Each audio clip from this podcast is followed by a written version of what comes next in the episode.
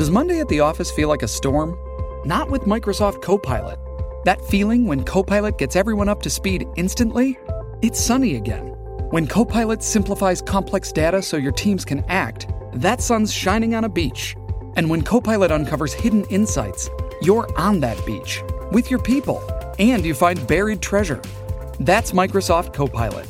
Learn more at Microsoft.com/slash AI for all. Find a fresh take on a fall getaway to Wilmington, North Carolina and beaches. Enjoy hiking trails in a state park, fresh seafood with a side of live music, and fall festivals galore. Then live it up along the Riverwalk in Wilmington's historic downtown. With three island beaches, Carolina, Kure, and Wrightsville, and a vibrant downtown, you get the best of the Carolina coast all in one place. Plan your fall getaway at WilmingtonandBeachesVacation.com. When the spawn meets world, spawn meets world. When the spawn meets world. What up, bros? What up, bros? And welcome to Bruh Meets World, What is Bro Meets World? your Boy Meets World fan cast. I'm Ceej. And I'm Tony Coitus. Coitus? Coitus. I love when you go coitus. uh, and this is episode 50. Wow. Yeah. We wow. 50. Wow. Yeah. Guys, we're middle aged now. We've been in this podcast business for a minute. For a minute. And yet learning every day Yep. that our sound quality just can't quite do it. Never- We're doing all we can, guys. I think we're doing way better than season one. It's a learn. It's a learning process for all of us. Yeah, I mean, absolutely. we'll get there. um, where you at? What's going on? I did not like this episode. Just starting right off the bat. Starting right off the bat, there was parts of this episode that I found to be quite pointless. Yes, absolutely. I love that you say that because you'll see when I go into the tell me about it. But uh, I guess let's just start with the tell me about it. Yeah. Tell me about it. Tell me about it. Tell me about it. I feel like that was a little too much, but I still will allow it. You know what? I was trying to do more of a hip hop influence. I feel like the Billy Joel may be aged for our younger listeners. You know what? I mean, I like that you're experimenting. Oh, yeah, yeah, how about this? How about this? Tell me about it. Tell me about it. Tell it. Tell me about it. Tell me about it. You Tell it. Some like whisper mumble rap kind of thing. I don't know why whisper rap was where you went, but again, I love that you're experimenting. I look forward to seeing where this goes. Let's, uh, you know what? I'm just exploring genres. Call me Ed Sheeran. Yes, exactly. um, so this is season three, episode four. He said, she said. Shawn is forced to visit with a guidance counselor after continually skipping class. He misinterprets her advice and decides to drop out of school and set off to find himself. In a B storyline, Harley is coming back to John Adams High, much to the dismay of Frankie and Joey, who now serve Griff. In a C storyline, Eli and Feeney bond. In a D storyline, Eric lies about a recommendation letter from Feeney to get into college. Ugh. First thoughts. My first thought was too busy, too many plots. We can eliminate half of this. I I thought so many stories yet not one successful. I feel like one is. You don't think one is successful? Which one are you? I think plot A is actually like I, I have some arguments for that. Okay, I mean, I, we'll get into it. But Yeah, yeah, okay. All right. So let's start with the roll call. Um, there's only one new person that we Yep. really need to talk about. We get a lot of re- returning, but uh, for the sake of this uh, episode, uh, we have Miss Devin Collins, played by Amy Leland, who I looked. She was in. She was in like quite a few things, um, but yeah, also just like one of these actresses. yeah, just one of these, you know, episodic television actresses. Yeah. Absolutely. Um. So. Well, one thing I do want to say because I know technically, at the end of season two, me and you had a disagreement because I felt like our graduation should have included both Harley and Griff. You said no because they appear in this episode, but I stand by that we should have said goodbye to them then because by this point I have forgotten both of these characters. I don't care about either of these characters, and at best they're cameo appearances. Well, so I would agree with you if it wasn't for the fact that the story, in context, they treat these two, the return of Harley and the presence of Griff, as if this is a continuation. We picked up right where we left off, just kind of how Joey and Frankie come in and out of our lives. This is the same thing with Harley and Griff. It just seems like them them tying the ends of a previous plot, and that would be different. Or I would be like, I would agree with you on like special guest Yeah, Harley if if they didn't make it seem like this was just picking up. Griff is at the beginning of this, and you're like, what, what the hell are you doing here? Yeah, I, it's like one of those things where it's like, wait, who are you? If it wasn't played by Adam Scott, it would be so less memorable of a of a role. Which, by the way, did you see that? Um, epi- there was an episode of Keep It, uh, which is a podcast by Ira something I don't know. Anyway, uh, Adam Scott was on that episode, and he talks about his time on Boy Meets World. Really? And he talks about it with such fondness. He talks about working with Mr. Feeney or William Daniels, of course, and what William Daniels taught him. And he was like, it was my first um, acting role, really. Wow. And I was really nervous and I couldn't remember any of my lines and they kept just trying to feed me. And William Daniels was like, hey, come here. Fuck those guys. And Yeah. he was just like, just ignore them, do what you can with the role. And I, like, again, I loved that he Yeah. was as fond as we are of him being in it. Um, and very often I feel like certain actors, you're like, oh, hey, you were in this thing. And they're like, was I? Yeah. But he actually remembered it. yeah, Um, it's interesting because definitely seeing him and Harley side by side. Harley kind of was a ridiculous human being when we were first introduced to him, but extra ridiculous compared to a modernized version yeah so i love that but i want to i want to take this episode by storyline plots All right, um, so we have our go? a story our b story our c and d so let's start off with our a storyline um, and kind of work our way down to frivolous Sure, sure. sure. uh, I mean, yeah. Go. All right, go ahead. Yeah. so um in our a storyline the characters that we have are shawn corey and turner and basically this starts off with we start the episode off with shawn's not at school uh, because he was ordering Forrest Gump on pay per view with a cord, a corded phone. Yeah, exactly.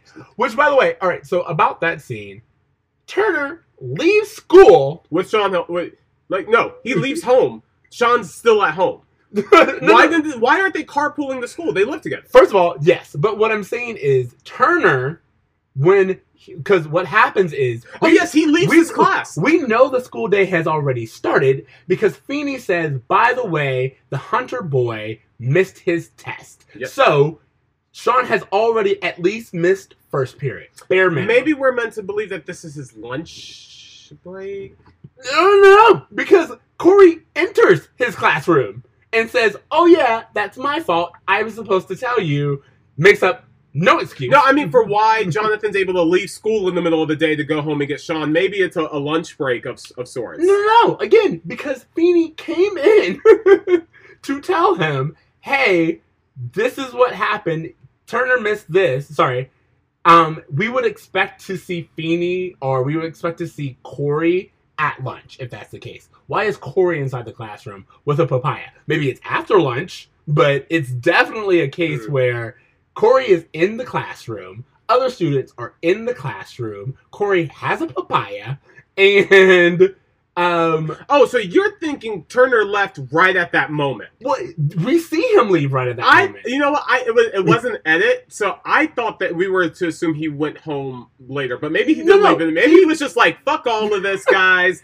I got to get home to my pseudo son and figure out what the hell's going he on." He does it twice because He does it twice. He does this, it this, this is how, the only reason why I know is because he does it again when Shawn doesn't show up later. when he goes to, he takes a bus to Europe. Yeah, and he goes. I, he doesn't say, "Hold on, class." Like, Hey, hey, can you cover for can me? you cover Eli, me? can Yeah. you cover for me? no, he's just like, "I gotta go." Just like, wait, what? also, knowing a thing or two about education, if a teacher were to leave a group of students alone in the classroom and something were to happen to him, he is held responsible. Absolutely. I mean, according like remember, Feeney like flipped out all the time about him leaving students Yep. alone. with projects. So you're telling me Feeney co-signed on him just leaving in the middle of the Well, I'm sure Feeney loved that Turner left his job for a personal issue that Feeney told him was going to interrupt his job. Exactly, absolutely. so, um, just in the middle, so there's that whole thing. Um, and we start off with like Shawn basically, from what I can say, not even really respecting Turner and his relationship. Yeah, I mean, uh, Turner goes home and he's yelling at Shawn, and you know he is. It, you can tell Turner's getting frustrated because he doesn't know how to discipline Shawn. Yes. Um, and Shawn just has this real frivolous attitude about like, whatever, I'll just go to school. Oh, I missed that test. Great, what a great coinky dink, you know, whatever. Um, and it's that point that Turner is like, you know what, you're seeing a guidance counselor because I, I don't know how to handle this. Exactly, which is perfect timing because we get our new counselor, Miss Devin Collins. Which, by the way, it's weird because they don't call her Miss Collins throughout it. It's Devin. It's just like she doesn't say, "I prefer to be called Devin." It's just like, Oh, you're saying she doesn't have one of those moments where she says, "You can call me Devin." Everyone Yeah. just calls her that. Well, she's a woman, bro. You don't. what do you think the show is? she's a woman who's not a love interest. Yeah, I So mean, yeah. it's so weird the way that they set her up. And again, we have this magical room of requirement where the bathroom, which was once Feeney's office, Which is was now once a place where people took shits. now is a guidance counselor. office. now it's her office, and she's really excited that her name's on the door. Um, so we get that. And I, what do you think about the interactions she has with Shawn Turner and then Corey later on? I thought that this person reminded me of okay, so I used to be in a relationship with a teacher. Yep. I spent a lot of time at a school, I met a lot of teachers, and you could tell that there were teachers who were like, I've been wanting to do this my whole life. And you could tell there were other teachers that were just like, I had to pick a major.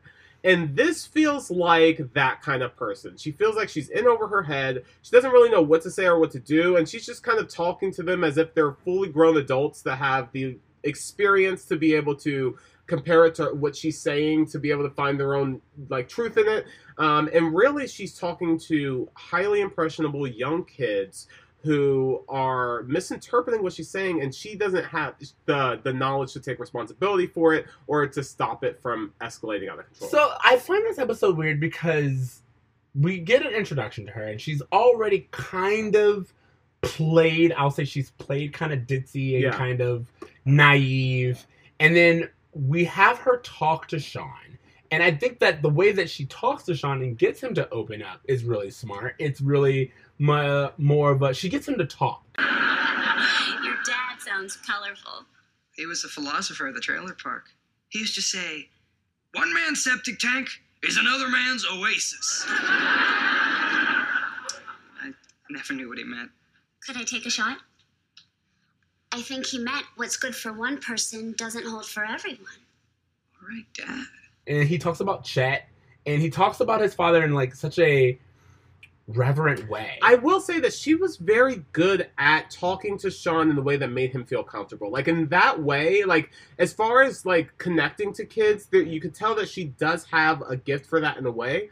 Um, but it's just what she does with that once that door's open that she doesn't really carry to and, I, and I'll agree with that, but it's like this is why I'm saying it's like I'm having a hard time with this episode and how it treats her because she's clearly intelligent. She has some understanding what, it, but I think you can say that she's just not experienced enough with being a teacher. But like they don't frame Eli as in oh you say things that you shouldn't be saying Sure, to, yeah, to yeah. students right now. and also, I it's just like oh you get it. You, you know? can argue that she didn't necessarily say anything wrong. Oh, she no, just I- didn't understand who she was talking to when she said it. and why would she? She- I like if she had said that to Topanga, I think it would have been a different outcome. and she admits that this a she admits that this is her first day Yeah, um and she classic has mistake. yeah classic mistake so there's that and then i'm just saying like i would have expected there to be so, like maybe Feeney being like hey you know i understand your intentions were good but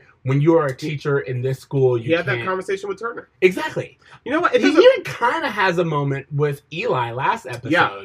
where he's just like, "Hey, you have passion, and I like that." Yeah. You know, I just would have expected some guidance from Feeney, but instead we get her being on her own, and we see her working on her own and kind of doing a lot of good and some bad, and then she's immediately chastised by Jonathan. You know what? It doesn't matter because we never see her again. that is very true. It's one of those things that were like, it seemed as though they weren't investing, like, other than the initial introduction for the story purposes, there wasn't any kind of investment into her as a character the way there was with the Eli's introduction. And you know what? That's what I guess I'm saying. It's like it shows that there's no investment in her, and she's a plot device. It's like, hey, I know we do chick of the week things for like Eric and Shawn, but let's do that for teachers, right? Exactly. I do love how she goes, um, because Turner comes up to her and he's like, "Yo, you Devin Collins?" And she's like, "Yeah." Like, do I know you? And he's like, Yeah, look, he's run away. Do you have any idea where he went? He ran away. Yeah, why don't you tell me what you guys talked about so I can make some sense of this? Well, we talked about family and college and finding yourself. Uh oh. What? I did mention my year off in Europe. You said that? Come on, you're a guidance counselor. What kind of guidance is that? Back up. I only spent a half an hour with him. He's lived with you for four months. Why do you think he ran away? Ooh, that was good. Yeah. and then bitch was like, "Mic drop, I'm gonna walk Bam. away." Even she was like, "Oh, that was good." And I was like, "It was. It was a great response to someone who came up and blamed you for you not knowing where he is." And I think it was just him being frustrated because he couldn't have anyone else to blame, so he just naturally just lashed out at the first person he could. Classic male bullshit. okay, what do you think about like in? well, uh, I do want to say this that um, I thought um, the idea of hey, Shawn blew up a mailbox. Corey has to steer him in the right direction. Hey, Shawn's gonna go to Texas. Corey has to steer him in the right direction. Hey, Shawn did this. Corey has to tell a parent he's struggling whether or not he should or not. Then he does and realizes it's the best thing for his friendship. Blah blah blah. Best friends. The end. Like we get it. Yeah, I don't know. Like they, I will say they don't linger on it, and it's not like this is a huge plot point for Corey. Um, which honestly, I kind of feel like even they were like, we've done this before. We can fast forward through it, which is why there's so many. It felt like such an abbreviated version of the cherry bomb episode. honestly. exactly, very much. But I'm just saying, I wish that they would have expanded on some of these storylines Yeah. instead of having so many because a you know that a lot of them aren't necessary and b you also understand that the conversation we're having right now what i took away from it is when the homeless guy at the bus station first of all his whole idea of showing that he knows shawn he goes europe bus stop I, I think Shawn taking a bus to Europe is hilarious and accurate to his character. Like, very I accurate. But what. I'm saying is, it's hilarious and accurate, but it also shows that Turner knows Shawn. Yeah. He goes, if Shawn's going to Europe, how would he get there? By bus. like so, there's that. But then also the the homeless guy or the bummer, whoever you want to call him, at the bus station, being like, "Listen to your dad." yeah, and that the whole kind of onus of this show being fathers come in different packages and and he doesn't have to be your real dad in order for him to care for you like a dad yeah, is and for you to respect him as such is what I think this episode was trying to say with this storyline. Specifically mentioning Chet earlier with Dr. Collins and I gave her a degree, but like with Dr. Collins and um having us see the admiration Shawn has for Chet yeah. And then comparing that to his speech later of like not being able to trust anyone and being on his own Other than that, Shawn, I'm responsible for you. Shawn, give yourself a break. It's not like you're my dad. I guess I'm not. And I'm cool with that. I mean, I'm used to being on my own. And it's, uh, it's made me realize that I gotta look out for myself. So I'll see you later. Thanks for the roof. Shawn, get back here. You're not going anywhere. that is where I want this episode I was gonna say that I really wish they dived into like the idea that Shawn has always felt like he was this puppy that was astray, howling at the moon, thinking it meant freedom instead of loneliness. You know, like he's always been this like kid on the run, and that like for him running away was more so I don't have anything to tie me down here. Why can't I be a feather in the wind? Like he's he just saw Forrest Gump. Like you know what I mean? Very good point. Like he is just on a different uh, mental state because of what his family life and his relationship has been to this city. Even I think, see, you know what? You just brought up something that I would have loved. I would have loved if they had made parallels To Forrest Forrest Gump. Yep. and this Shawn, sorry, this episode was called Run, Shawn, Run. yeah. Or, you know, something like where it's like Shawn understands, like, why even, you don't even have to blame it on um, the guidance counselor. Blame it on the movie. Just the idea of Shawn, Shawn saying, That's a great idea. Take away the guidance counselor and just make this about a movie. Simplifies the whole story. Exactly. And then having Shawn connect with the idea of getting up and leaving And and, just finding running. yourself Yeah. makes sense. It's right there. I don't think they even intentionally did it, but like Forrest Gump is the perfect movie to get Shawn motivated enough to be like, you know what? I'm just gonna run. I'm gonna do what I've always done, and by doing so, I will learn about myself.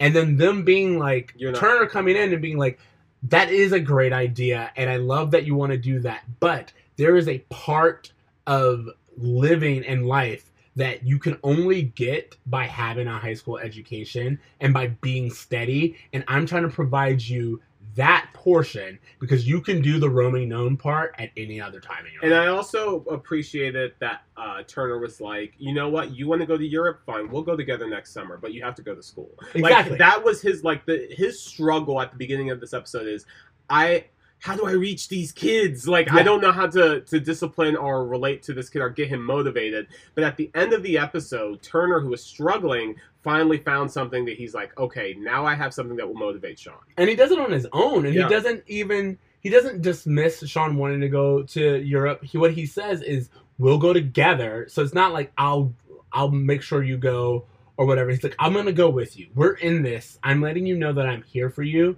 and i am investing in our future And- but in order for me to invest in our future you have to do your part And I also think that we've seen a lot of growth from Turner as well because in the previous season, for example, we've seen him going to Alan, going to Feeney, getting advice. I don't know what to do with Shawn, and now he's just like, "Oh, I Shawn's at the bus station. I know exactly where he is." Well, yeah, it's really funny because I think two episodes ago when he couldn't find Shawn, he goes, "Where are you going?" He goes, "I'm gonna go look for Shawn," and Alan goes, "Where? Do you even know where to look for him?" yeah, And it kind of shows how much he hasn't really, he doesn't really know Shawn. And this episode is completely different. It's he he has at this point in time in the last month at least because it was three months earlier and now it's been uh, a full month because uh, Colin says four yeah, four months. Um, he has learned Shawn and he's paid attention and he's learned his habits and the way he this kid thinks.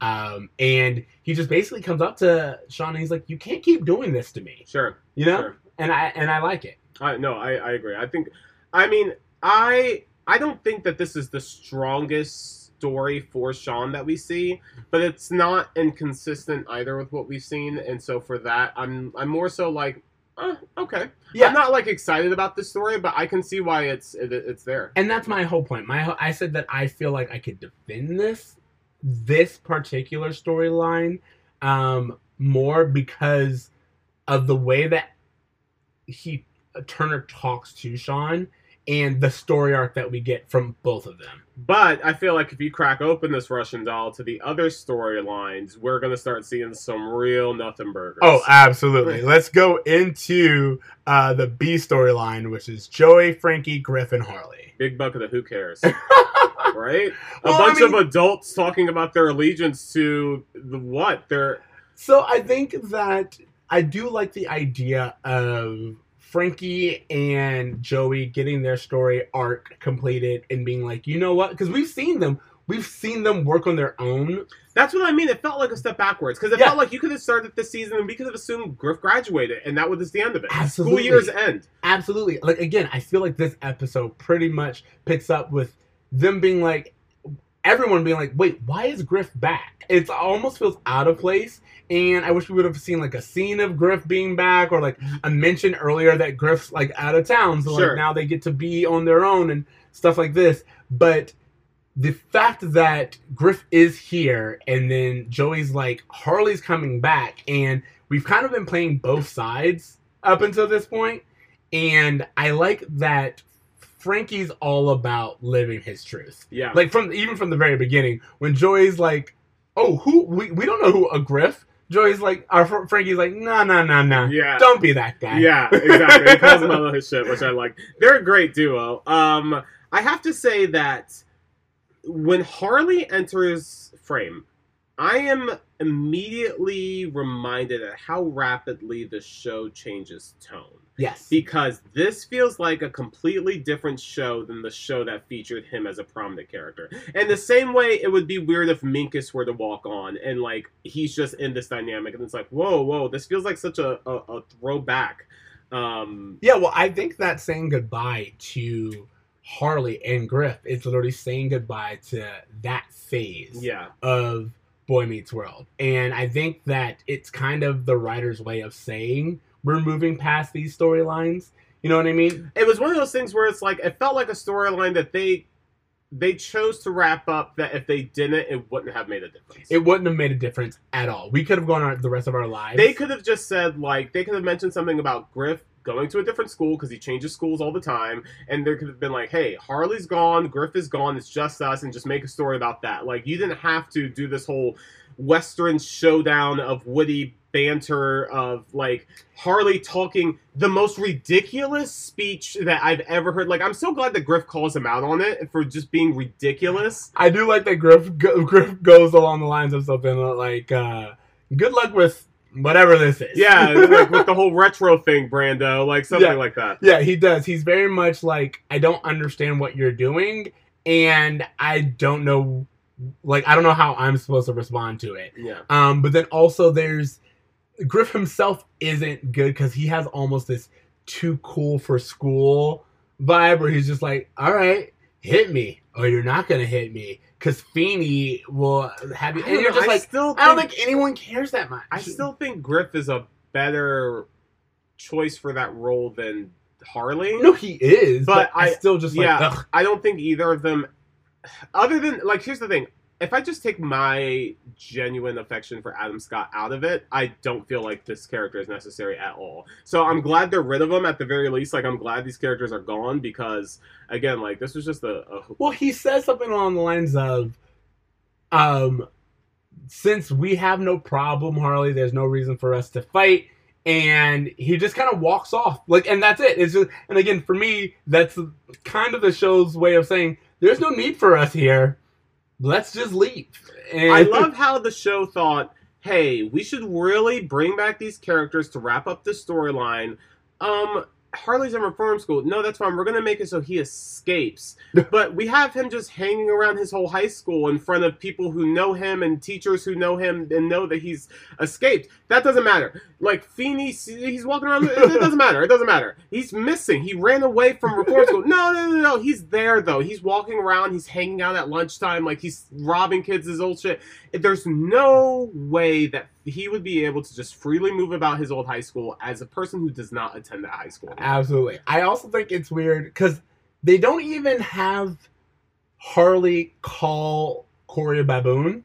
So like you know, Yeah. like it would have been different if you were like, "Hey, we're gonna hit the same notes," but you don't even have him hit the same notes. You just kind of have him come back and be defeated. Like you know, we also learned that uh, Harley has been sending uh, Be- uh, Corey threatening letters, and when I heard that, I was just like, "Who has the time? Are you obsessed? Like, why are you so obsessed with him, bro?" I will say, well, a he does have the time. He's in reform school, and there's nothing else to do. And I like, I like that.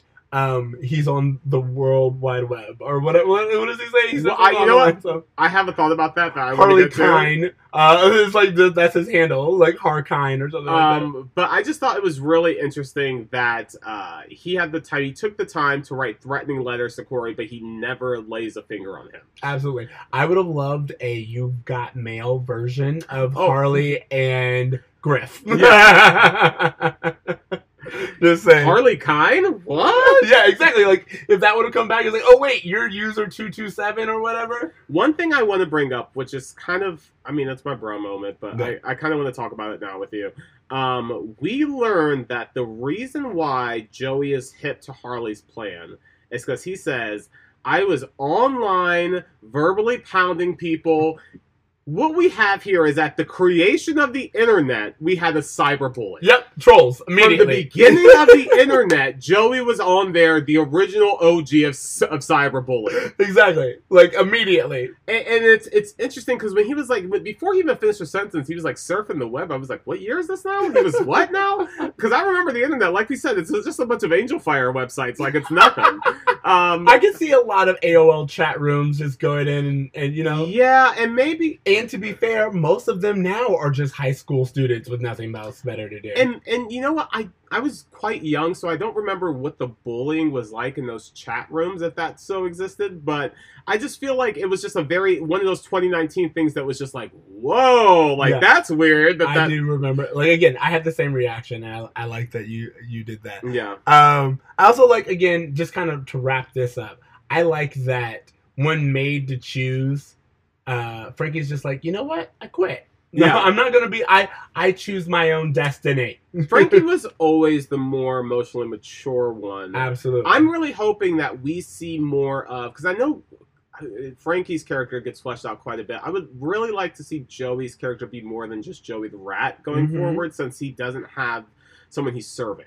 So. I, I don't know. I'm looking forward to that. Fingers crossed. I don't really remember which way it goes, but All right, C storyline: Eli and Feeney. don't care. Okay. Don't care. Irrelevant. So- Control Alt Delete. I agree, but the only thing I wanted to bring up is it's this is clearly to kind of establish that Eli is getting the Feeney treatment and they want to show Eli bonding or doing something with Feeney. Taking And- Alan's screen time. Yeah. I mean, that's all it is. But it, I kind of also feel like, hey, we paid you for this episode, so we're gonna have you. in Oh, well, I do appreciate that they're like, it's not one of those things where Eli comes in and then we just don't hear from him again. Like, he's around.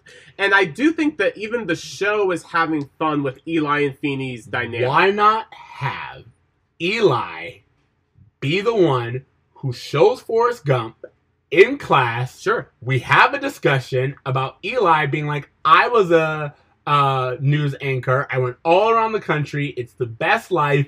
Then we have reason for Eli to be there. Yep. We have reason for him to interact with Feeney. It's we him have- learning how to talk to kids and be a teacher and be in that environment. Basically, all the shit that we got from this person we're never going to see again in the guidance counselor. could have been done with someone we're going to see again, and it would have even had the extra dynamic of Turner's best friend Yeah. being the one who inspires Shawn to leave. Oh, that's such a How did we episode. make this episode that much better? And so we just much had a- better, bro. We just movie makeover this shit. Absolutely. Um, and then the fine. Oh, all, the only other thing I wanted to say is, do you even believe Feeney would accept the gift basket? Baskets. I I believe that Feeney would donate them. Well, I mean, we see that he yeah, actually did like donate that. them. Like when he said, like when the gift baskets came in, I it, thought it was weird that Feeney even took them. That's what I'm saying. But I do think this idea of just like, well, you know what, I'm gonna ch- use it for charity. I don't know. I I can believe that. I, I so the the only thing about that scene that's weird for me is one the fact that Feeney hands them to Eli and says, "Put these in my car," but put him in your own goddamn car. and then also, I would have loved if like I feel like a different way of doing that is showing Feeney taking them to his car and Eli being like, "Hey, what you got there?" You know, it's just like that's so different than. Him kind of like it's just it was weird and I didn't believe I that think Feeney of it as Feeney being the kind of guy who's just like, "Hey, Feeney, I got you your favorite candy bar. How, how's my extension on the test?" Feeney taking the candy bar and being like, "There is no extension. Thank you for the candy," and walking away. Like that's the kind of vibe he gives me. Yeah, that's I agree with that on Feeney, but like the gift baskets, the way that it was introduced, I just had a problem with. And I think now that I even talk about it more, it's definitely like it was just an awkward way to have him and Eli. But I do agree, from a 2019 standpoint, a high school principal taking gift baskets in exchange for kids believing that it'll help them get into college is highly problematic. Exactly, and I just don't. I see Feeney being wanting to be as far away from that as possible. Sure. Uh, and then our D storyline, Eric. Whew, even more, who cares? like every layer we go deeper, I care less. No, I agree with you. The fact that we went to D, I was like tracking this. I was like, how am I on D storyline? We've been over this. The, the some of the best Boy Meets World episodes are one story episodes or two story at best, like that parallel each other and complement each other, And like that's what I'm like steak and wine. Th- again, this this is my point. I feel like you and I, we didn't mean to do it, but we very much made this episode over. And a way of doing this where it would have made more sense, we would have been able to get more of the characters that we know, enjoy, and love, would have been to have our storyline be Eli shows Forrest Gump. He talks Or about something media well, related. He just, yeah. he talks about being on the road, adventuring, learning himself the same way that the guidance counselor does. By doing so, it inspires Shawn. Now you have a conflict with Eli and um, Turner. You have the fact that Shawn felt the exact same need that we get of like getting up, picking up and go and running and using that as an answer. You have Feeney talking to Eli about, hey, you're a teacher now. You can't just tell these stories. Um, and But and- then we would lose the very important uh, Feeney narration storyline. Exactly, which made no sense. Not even in the show. In the show, Feeney recorded, and they were like, "Ah, we replaced you." And then, and then he was just like, dang it, and walked away. That was the end of that. but Harley got the invite back. yeah, exactly. And then also uh, Eric's hold. I, the only thing I will allow with that is we get little snippets of stories in the background, which I think is fine. And having Eric still be on his quest to get into college, we know will come up later. So I don't mind it as much, but it is stupid that he's in the kitchen, not in his bedroom, typing up this letter um, as if he's in a bubble somewhere. And it's also stupid that Amy and Alan are like, we get this parallel of Corey being like, God damn it, you raised me right. And then five seconds later, Eric being Eric. And Yeah. there's no acknowledgement of uh, where did we go wrong or any funny beat like that. It's just never brought up. Sure, yeah. So, I, this this episode's weak sauce, man. I, I weak know. sauce. All right, cool. I mean, there's not much else to say. No, it, all right. Not every episode's gonna be an hour. No. All right. Do you have a bra moment?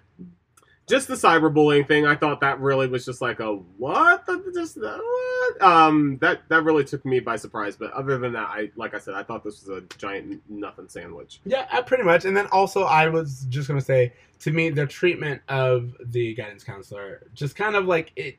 It rubbed me the wrong way. I was not a very big fan of it, um, and I, I kind of feel like I would have liked the character if we would have spent more time with her. Even. Um, oh, there is one other thing with her that I thought. At the very end, you have Corey. Corey sitting on the couch and he's talking to her and she's trying to be like, look, this isn't therapy.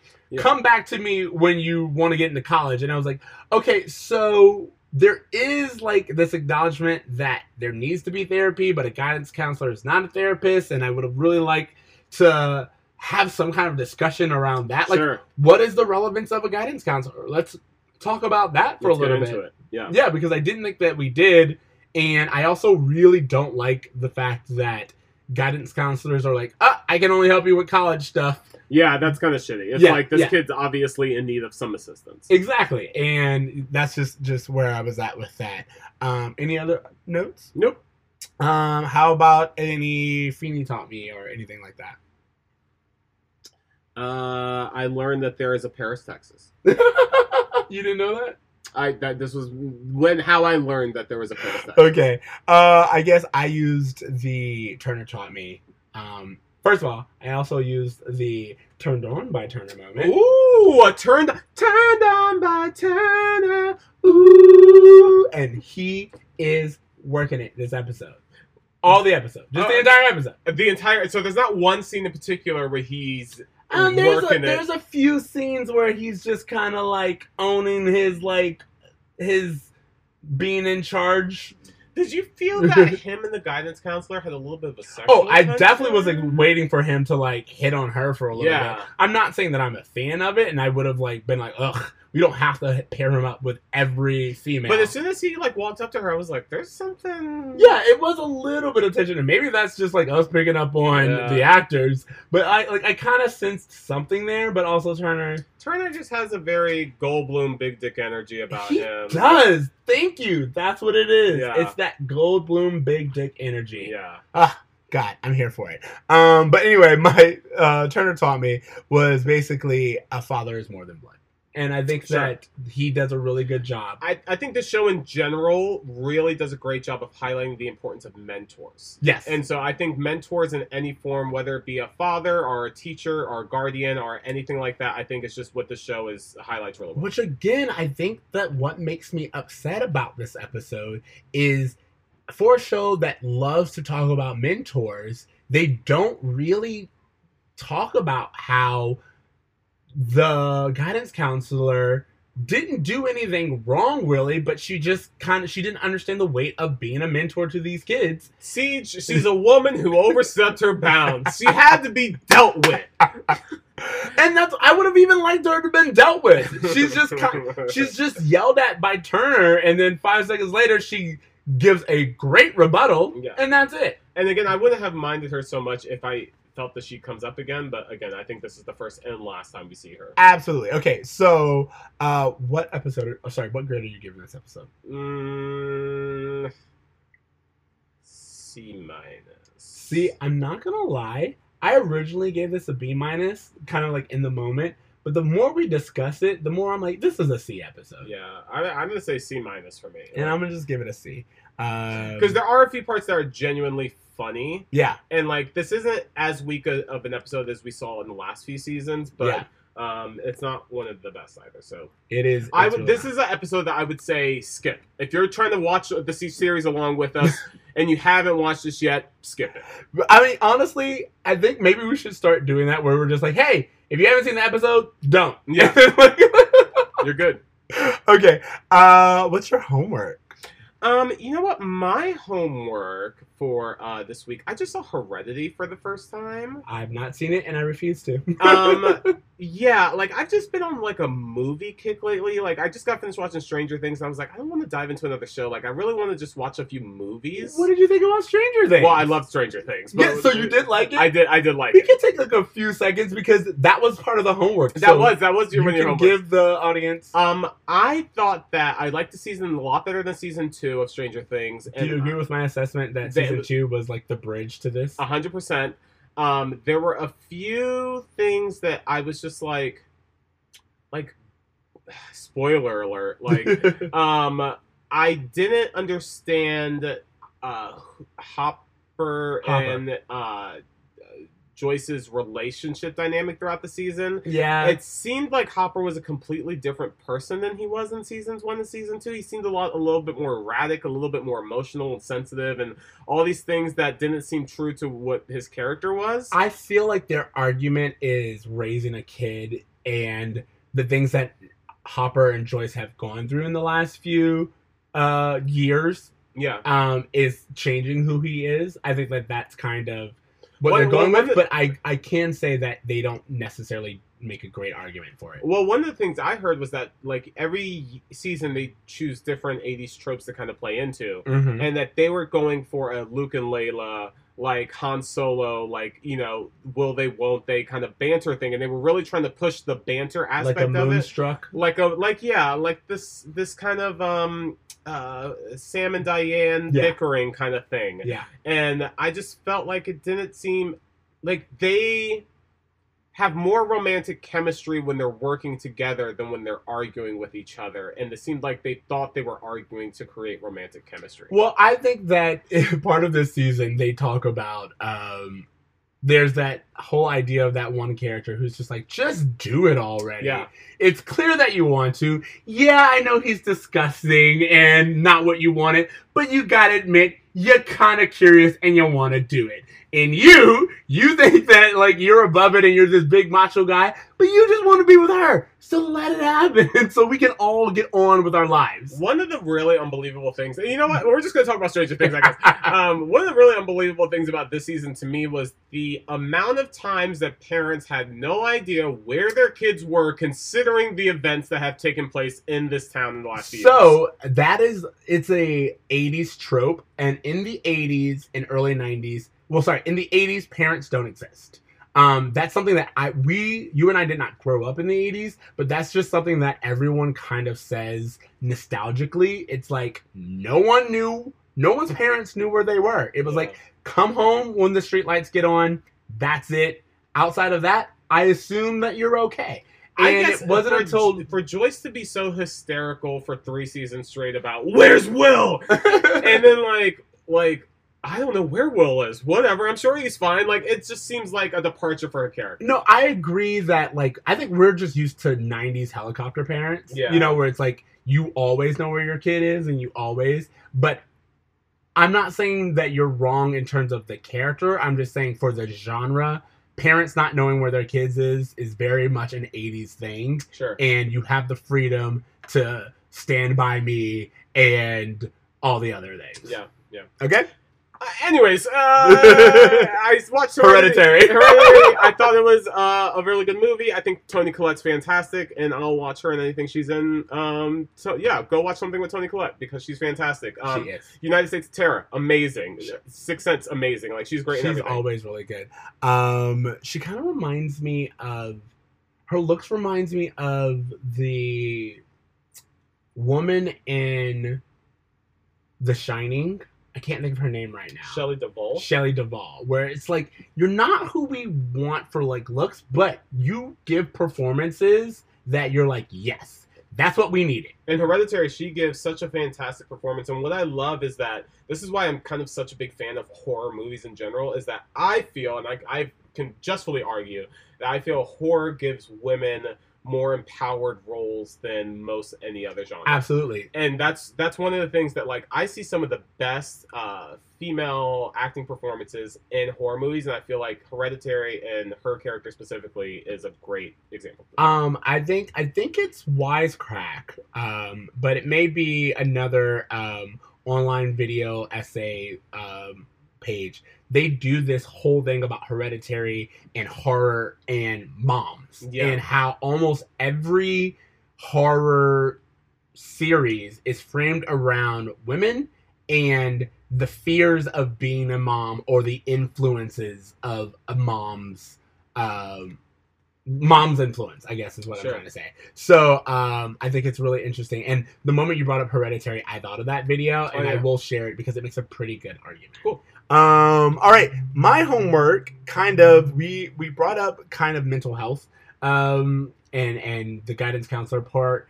And so that made me think of the series Grownish. I don't know if I've used it as my homework before, but it's in its second season. It's really good. It's kind of the modern um what do we call it? The modern different world or even like I would say now uh it kind of has that boy meets world feel where it's Yeah. like it's only 30 minutes. You get this group of kids who are learning how to be in the world that we're in right now Yeah. and they hit on a lot of really heavy topics but in a way that feels approachable and it feels like it's not talking down to you Sure. um, and I think that it's fantastic. They just did an episode on mental health, and uh, it's really centered around minorities' uh, relationship with mental health, Yeah. which I think is fantastic.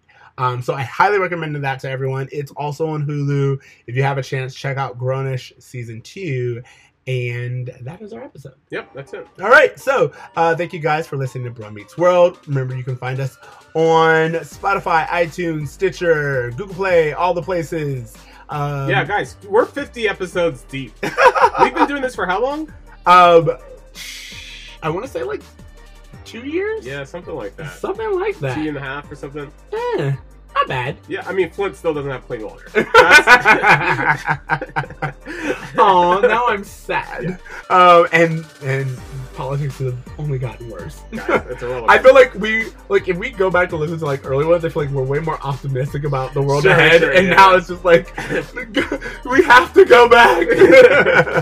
okay, uh, you can find me on Twitter at Extra Ceej. That's X T R A C E E J. Um, I'm pretty much tweet all my feelings about any show that I'm watching right now. That's all you're going to really get from me. My political views and my responses to shows that I'm watching right now, uh, including Real Housewives of Potomac, which I have watched. I will tell you about that later, but that's for a different time. Uh, TC, Um, uh, I, I know. I threw you off with that. I'm sorry. I have some clips of uh, Strange Addiction that I need to show you before I leave. Okay. Um, uh, you can cut that out if you like. Uh, you can find me on Instagram at abraver.me, at .braver.me, and um, I post like fitness shit for the most part, but honestly, where you'll probably most likely find me for the next few weeks is enjoying my AMC Stubs VIP pass. Exactly. Three movies a week, so I'll have better homework for you guys, Yeah, I'll be seeing more movies. Watching all the movies. Okay, remember to dream Try. and do good. Motherfuckers. I'm sorry, I just saw Tarantino, so I have a lot of motherfuckers in there. Later, bruh! Later, bruh!